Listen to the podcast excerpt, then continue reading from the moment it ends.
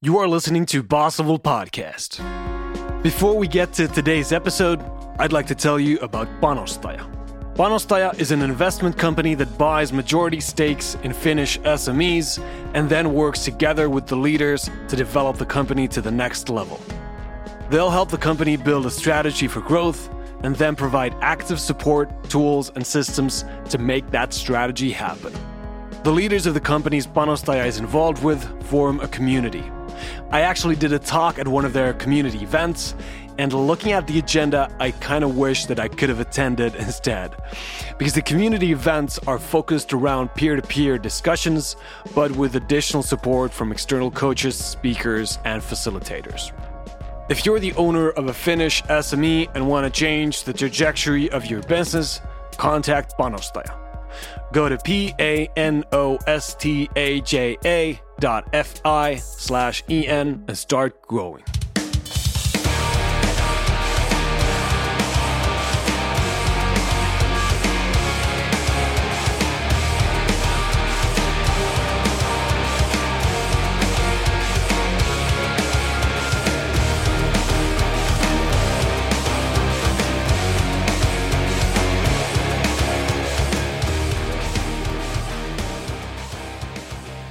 Welcome back to Bossable Podcast. This is the beginning of season seven, and I'm your host, Sami Honkonen.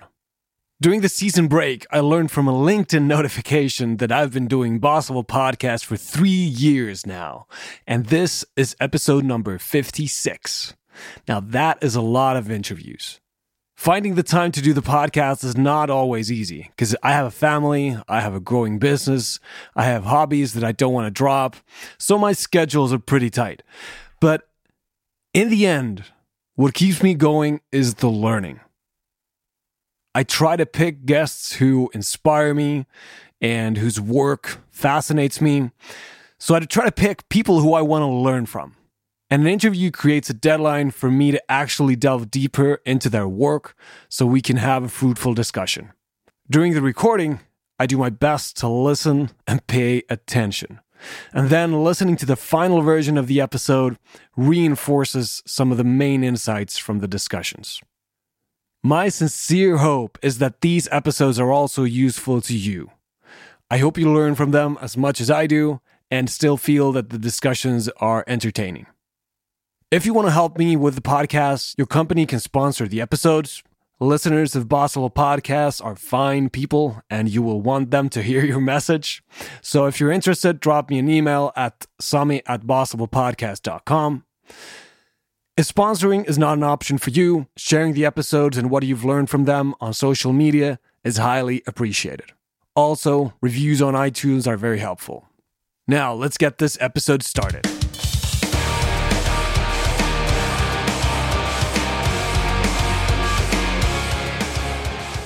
My first guest is Eeva Vilkkumaa. She studies decision making. She's a doctor of technology and an assistant professor at the Aalto University School of Business. We talk about how companies can develop mathematical models to support their decision making. I found it interesting how much she emphasizes the importance of co creation when building the decision support models. If people are not involved in designing the models, and if they don't understand the assumptions that go into the model, the results are not going to be great. Hope you liked the episode, and I hope you stay with us for the whole season. Be sure to subscribe to the podcast to make sure you catch all the upcoming episodes. Enjoy the interview.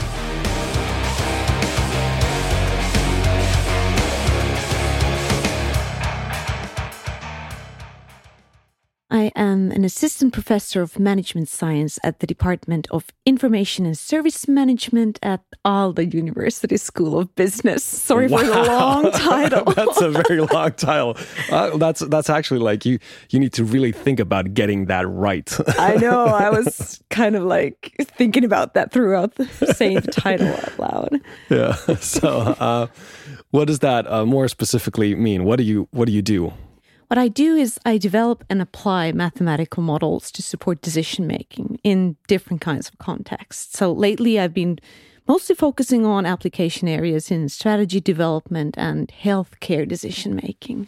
Wow. So you basically you study decision making, is that right? Yes, and not really like how people make decisions, because that's another field. Mm-hmm. More like I try to develop tools for them to make better decisions. Okay, so uh, basically, what you're kind of hoping to create is that when we have a decision that we need to make, we can form a formula out of that decision in a way. Yeah, basically. Formula. can- Yeah, formula sounds sort of like you put something in and then something magical pops out. How I see it is that the modeling process in itself is already useful. So I don't want to kind of go into the company and ask them questions and then go to the lab and do something and come back with this magical formula. But rather, I would like to keep all the stakeholders and parties involved in the model development process so that kind of the modeling process in itself is a creation of a shared problem understanding in a way. Okay. Before we delve deeper into that topic, let's talk a little more about your background. So, what led you here? What's your path to this title of yours? well, I've, I've always been super interested in mathematics. So I studied uh, engineering, physics, and mathematics at Helsinki University of Technology. And then I majored in systems and operations research. ah, Which doesn't sort of, sort of sound like anything familiar to anyone, but it's basically applied mathematics. Okay, yeah. And there I, I uh, stayed until my master's thesis. Then I continued, and then I stayed there still as a postdoc. And then a couple of years ago, I became an assistant professor at the Business School of Aalto. okay. So you have a like you've been studying basically math for for Yes. quite a while. Yeah. uh, has your relationship to uh, mathematics changed over the years? During my first years of studies, I was kind of more interested in the theoretical parts of mathematics. But then maybe when I started doing my major, then I became more interested in applied mathematics, obviously. And nowadays, I've realized that that's really the key thing to, to get people involved in the modeling process. If you want to support decision making, it cannot be theoretical.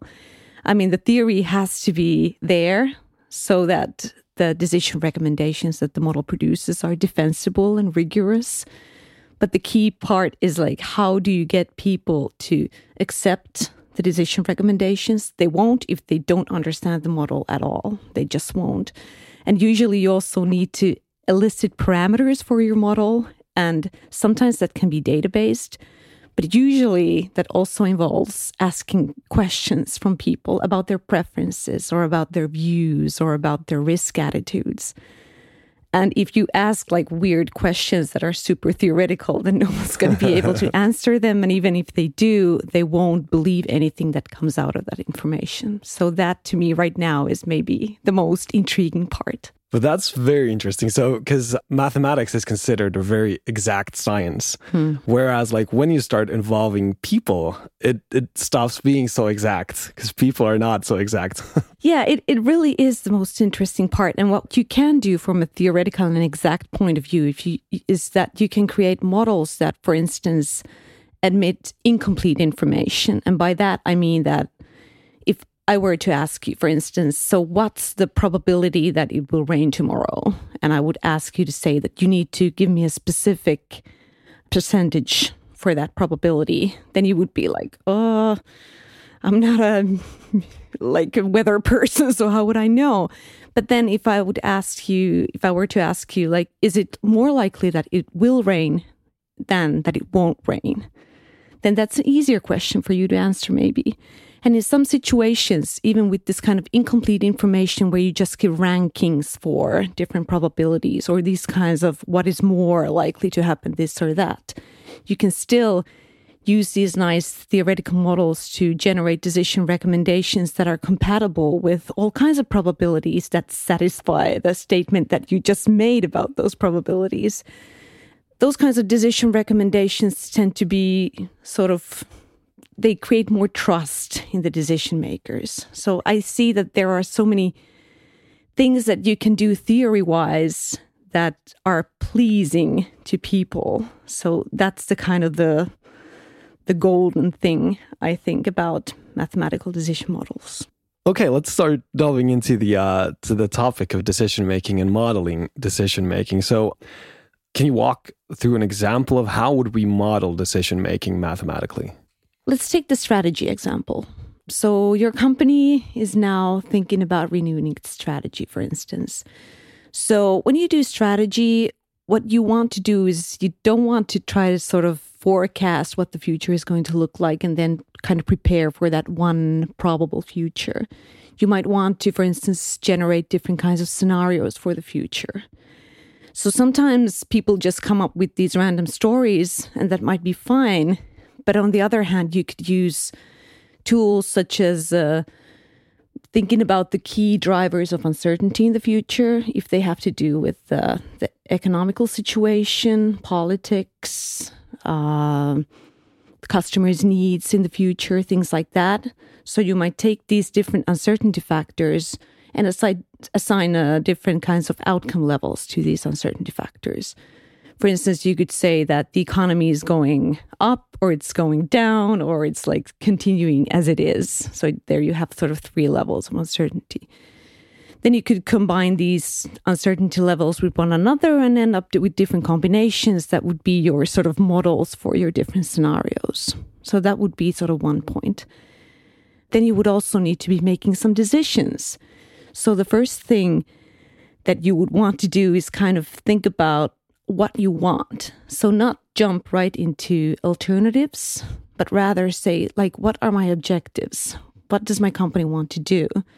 Usually, they might have something to do with creating revenue, but maybe something else too. So, not just money. Maybe you want to really be aligned with the customer's needs in the future to be able to be generating revenue in the future as well. So, you might, ha- might have these different kinds of objectives that you want to consider. Then you could go uh, into generating different strategic alternatives, so courses of action that you should take. And you might even even give like number values of how well this action performs in this scenario with respect to this and this objective. And then you kind of have your mathematical model already. Then just using some calculations, you might be able to find a nice combination of your strategic actions, which would then be kind of a model for your future strategy. So, would one way of thinking about this uh, be that building that model is simply a way of stating explicitly what are the things that we think have an impact on the of like the future of our company? Exactly. That's exactly how it is. So it really makes these assumptions that we sometimes make implicitly it makes them explicit. And that that way if you have a group of people it really facilitates the discussion of what are our priorities as a company and what do we see as the key uncertainties in our operational environment and how we together could kind of counter the threats or seize the opportunities produced by these uncertainties. Yeah. And and i think one of the issues that i kind of how when I think about having a mathematical model for decision making is that people don't really look at uh, the formula or the model itself. They only look at the end results. Mm. And when they do that, they don't really know what's inside the model and they have no understanding of like all the different assumptions that we had to make to get to that end result. And there's a spreadsheet or something that they see and they see an exact number and they're like okay this is really good because there's there must be a lot of really good math behind this and this must be very trustworthy. Do, do you see this problem? Yeah i usually see sort of the other way around that if that happens if you have a crisp number that's given to you you usually kind of for the reasons that you just stated that if you don't understand what's behind it then you probably don't sort of trust the number that that much. So what would be ideal is that you would have all the people who are implementing the decisions involved in the modeling process so that everyone would understand at least to a satisfactory extent what's going on.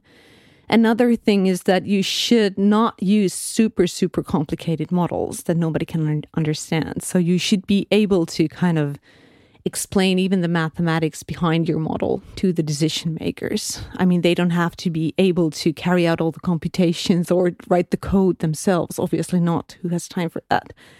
And I would be losing my job if everyone could do it. but uh, but kind of to have them understand it and be involved in generating the model that that is so important from the point of view of implementation.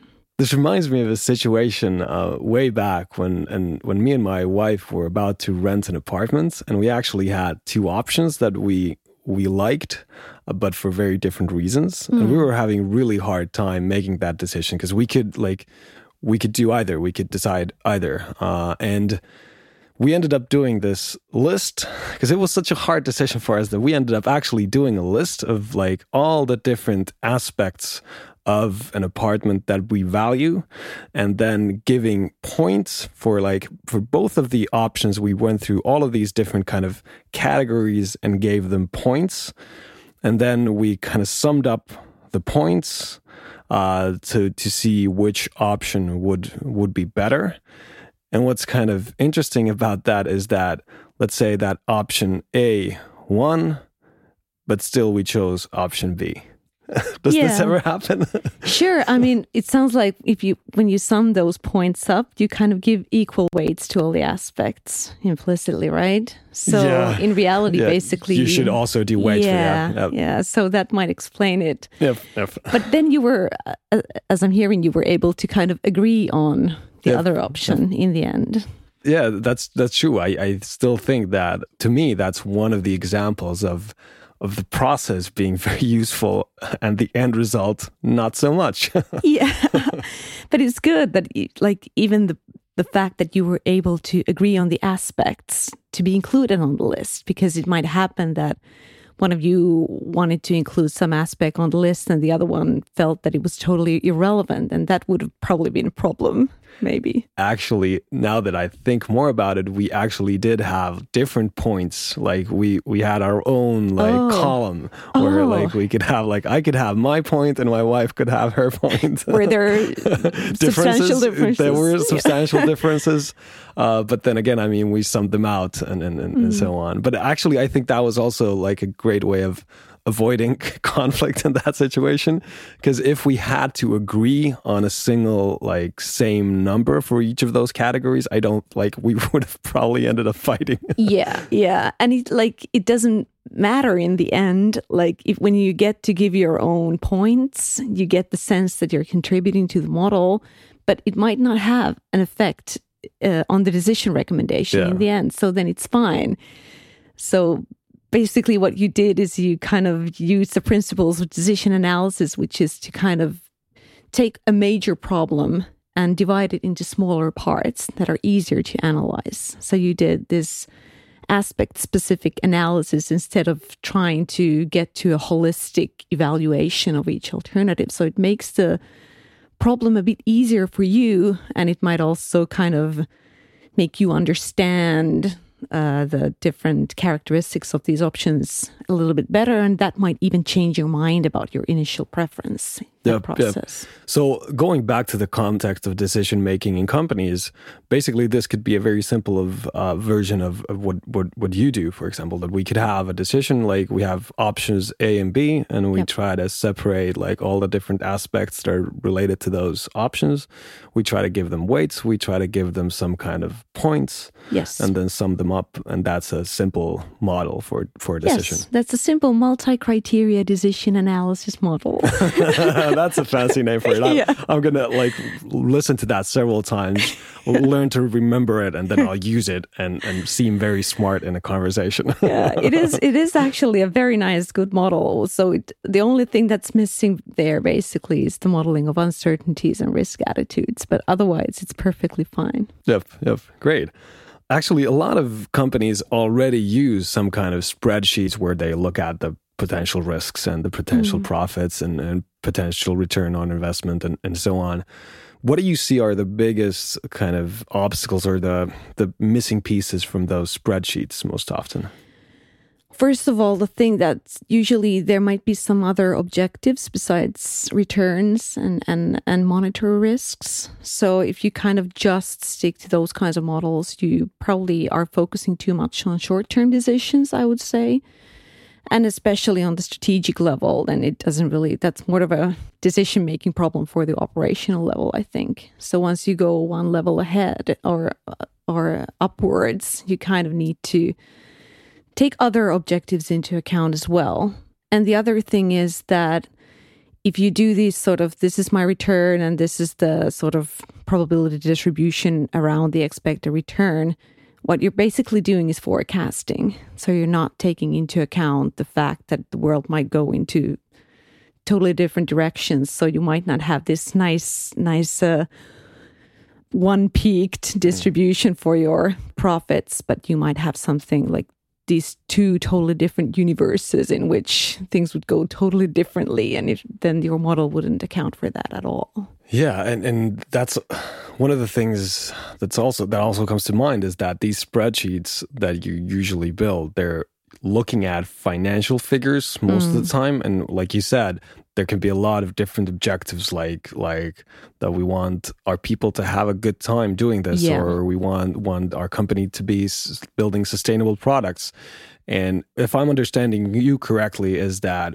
on top of having those financial figures in our model we should try to create numbers for, for the sustainability or for like for for the importance of people having a good time. And then we could have those in the same model because yeah. what often often happens is that when we don't have them in the model we just ignore them in the decision making. Yeah that's the thing. Like it's always easiest to include things in your model that are easy to measure. Exactly. So you kind of naturally take into account all the financial measures.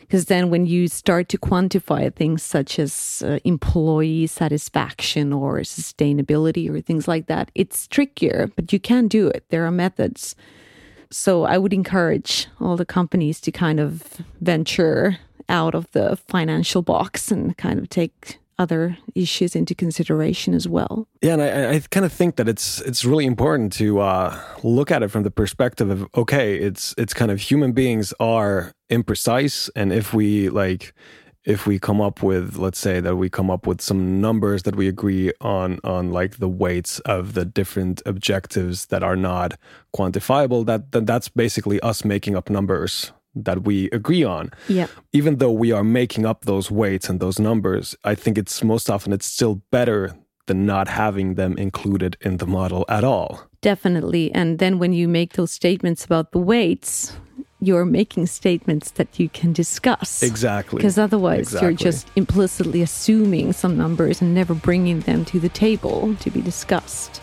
Yes, totally agreed.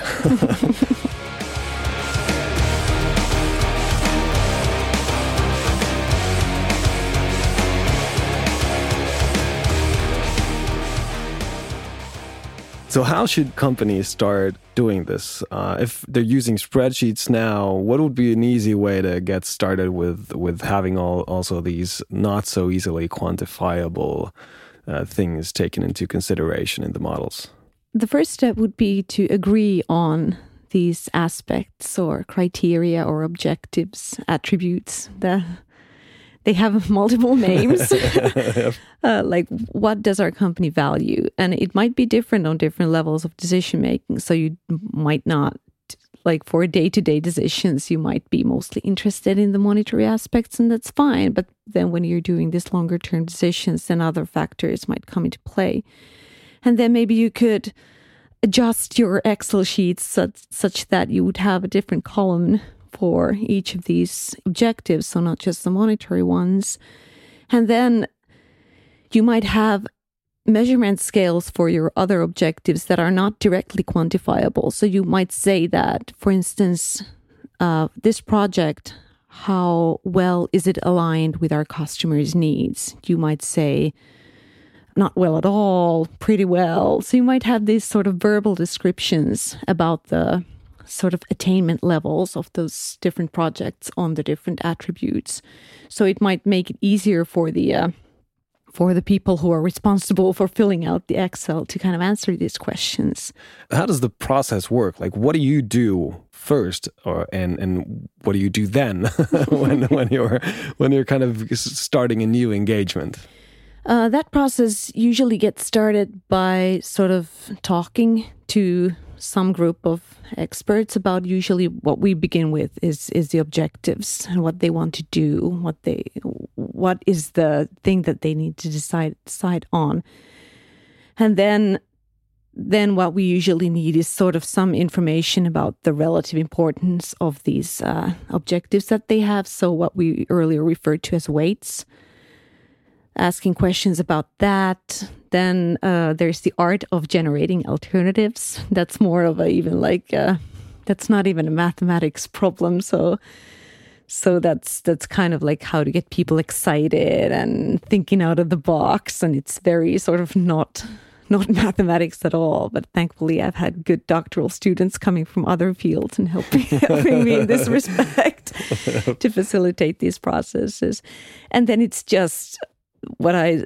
really have been sort of trying to do well in the past couple of years is is to be able to formulate questions for my experts that they would be able to answer sort of in a short amount of time because these people they don't have time. They can't sit for weeks answering my weird parameter questions.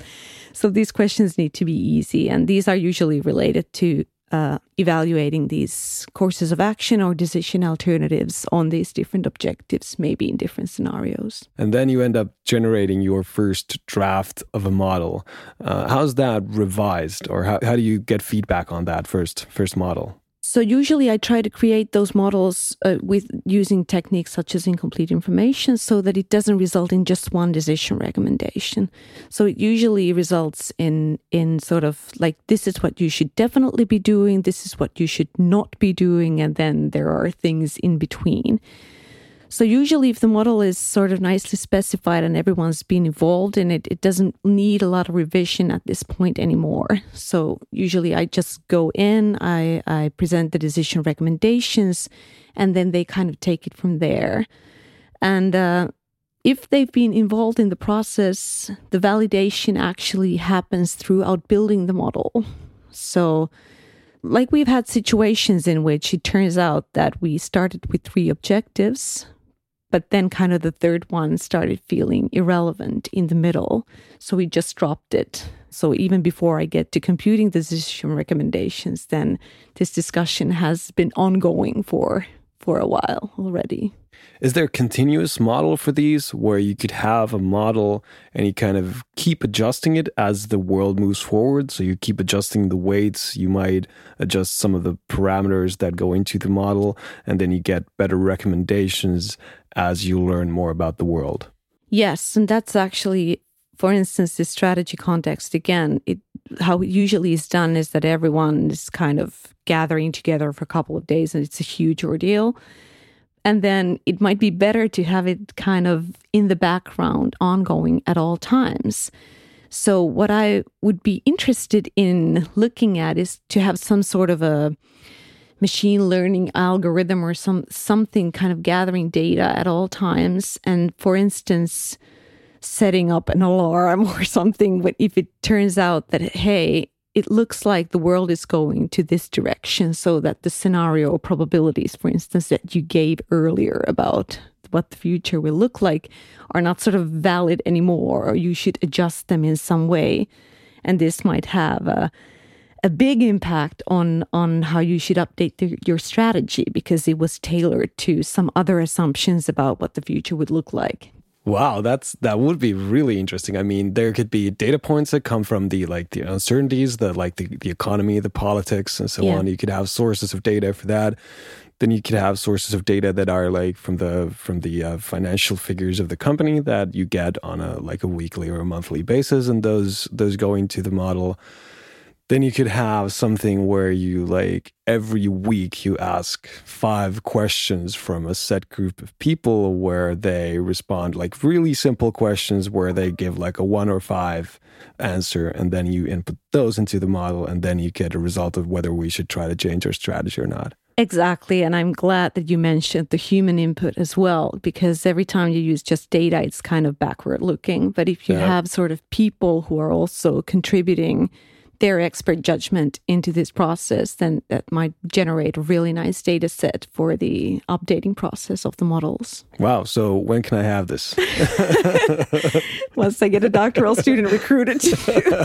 Because seriously, that sounds really like uh, really interesting because uh, taking all those different aspects into consideration and having a kind of a very lightweight way of doing it. What I mean lightweight is that most of the the data you get from sources that are external, and then the kind of the human input would be there, but it would be fairly easily. You could get it fairly easily, and would it wouldn't require like a day per week exactly for you to get it. And it would be like you said, if it was the thing that you do every week, sort of it becomes routine thing for you it would also spread the culture of modeling and being involved in the sort of ongoing strategy adjustment process throughout the organization. And that might kind of create ownership, like this feeling of ownership of implementing the strategy among the people who actually have to do the implementation.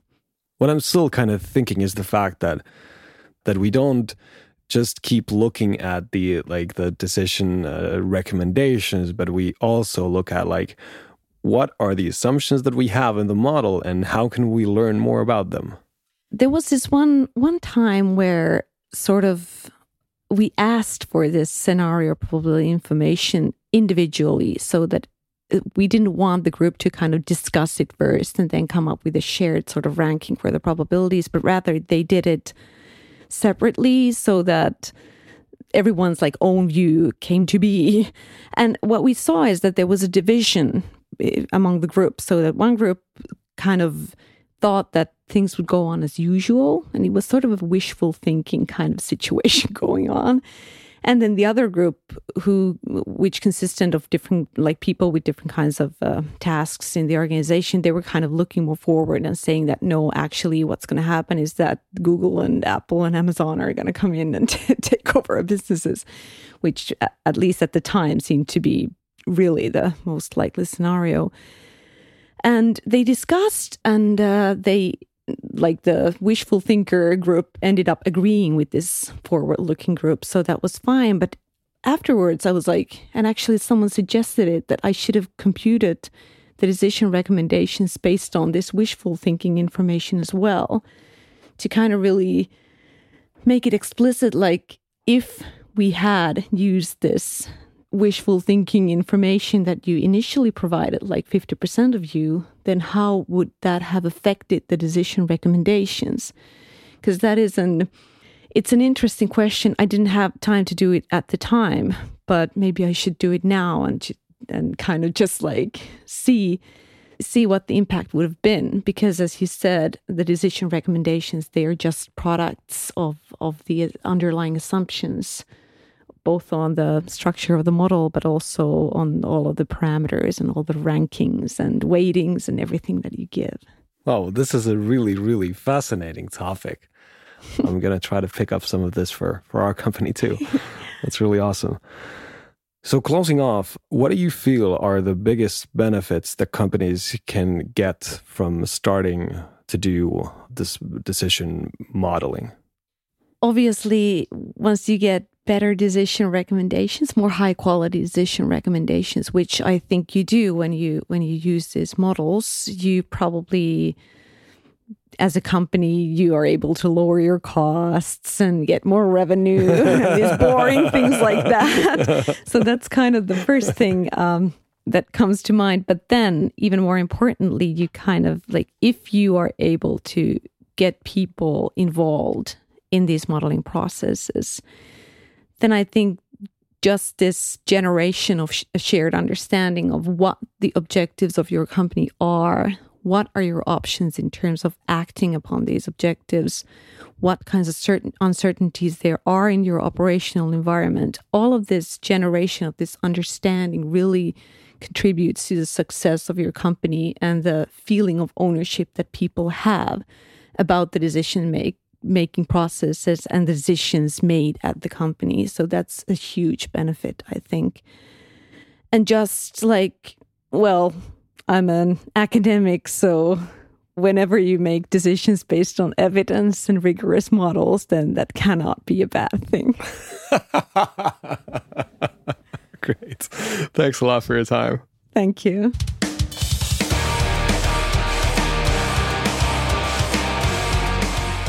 Thank you for listening. And that is the kickoff for the new season.